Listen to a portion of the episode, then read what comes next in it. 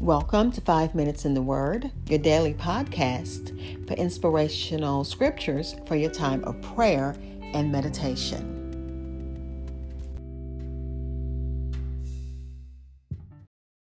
We're continuing Proverbs chapter 16, looking at verses 7 through 15 in the English Standard Version.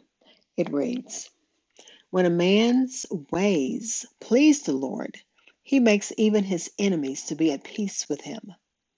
Better is a little with righteousness than great revenues with injustice. The heart of man plans his way, but the Lord establishes his steps. An oracle is on the lips of a king. His mouth does not sin in judgment. A just balance and scales are the Lord's. All the weights in the bag are His work. It is an abomination to kings to do evil, for the throne is established by righteousness. Righteous lips are the delight of a king, and he loves him who speaks what is right. A king's wrath is a messenger of death, and a wise man will appease it. In the light of a king's face, there is life, and his favor is like the clouds that bring the spring rain. Again, Proverbs chapter 16, verses 7 through 15 in the Easy English Version. And we're going with the title from the commentary of righteousness and kings. And uh, I'll be back shortly to, after a few seconds actually, to share our thoughts for meditation.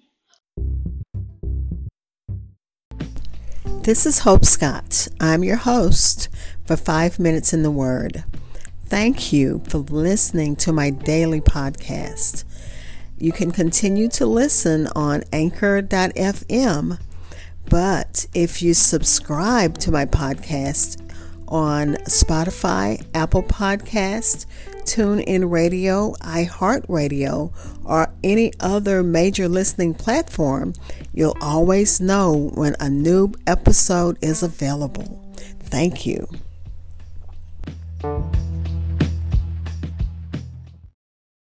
Again, we're looking at Proverbs chapter 16, verses 7 through 15 in the English Standard Version. This section, verses 1 through 9, which we're sharing 7 through 15, but verses 1 through 9 uh, is, com- is a comparison of the plans of our hearts, people's hearts, in God's direction. God, uh, Solomon begins this little section by saying, When a man's ways please the Lord, he makes even his enemies to be at peace with him. And that is such a great promise from God. One of God's blessings on his people, the people who please him, is to give them peace with others, even extending to their enemies. And I know in the workplace that is so important. Just a part of daily living to have peace uh, with other people is so important even extending to people who don't like you that much. They may not hate you or try to harm you, but they would rather be somewhere else than with you. But God can give you peace even in those situations or bring peace to that situation. God made Esau to be at peace with Jacob, Abimelech with Isaac, and David's enemies to court his favor and desire a league with Israel. So remember, David had so many enemies, and they once he was king, they were trying to have uh, earn his favor. The image of God appearing upon the righteous and his particular loving kindness to them are enough to recommend them to the, to the respect of all even those who have been most prejudiced against them. And that's the words of Matthew Henry. Because, you know, I don't think all right like this, but that we do want God's uh, appearance to be upon us so that all who sees us will know that His loving kindness is with us. And, and they'll want to know how do we get that peace? Next, it talks about uh, having great wealth, but little righteousness.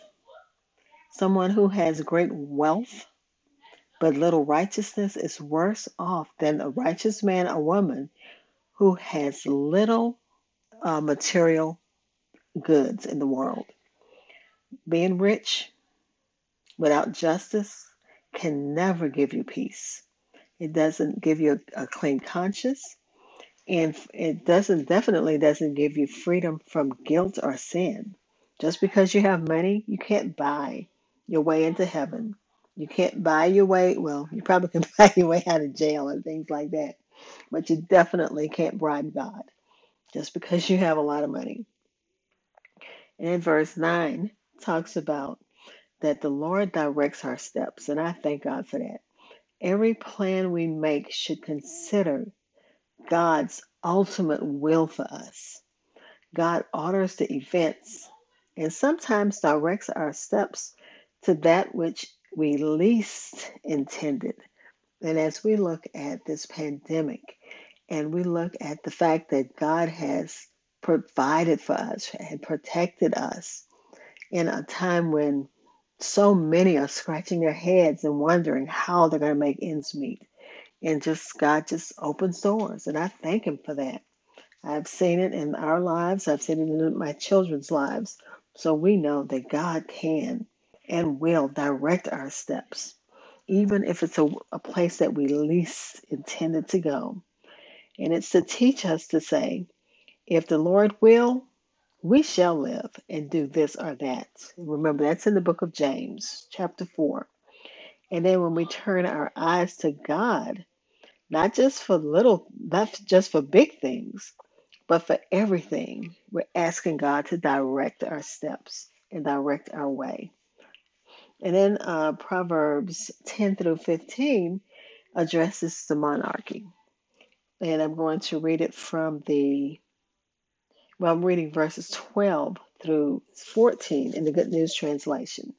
Kings cannot tolerate evil because justice is what makes a government strong. A king wants to hear the truth and will favor those who speak it. A wise person will try to keep the, the king happy. If the king becomes angry, someone may die. And that's the Good News translation of verses 12 through 14.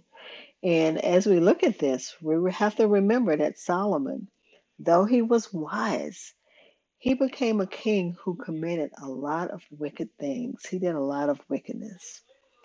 And in this passage is saying that the kings cannot tolerate evil. But unfortunately, King Solomon, um, that was a piece of advice that he was given to his sons, but that he didn't heed. So let's heed God's advice. Let's pray.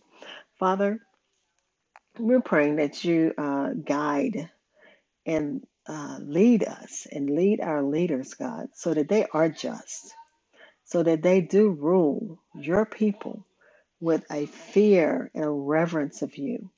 God, let them act with wisdom and conscience. And may they have uh, what appears to be holy divination or a holy sense of wise guidance in all they do and say. And let it be guided by uh, supernatural principles, nothing from the earth, everything from you. Let not their mouths sin in giving judgment. Because, God, we know all judgments come from you. And we pray this in Jesus' name. Amen. Thank you for spending time in God's Word with me. Be blessed.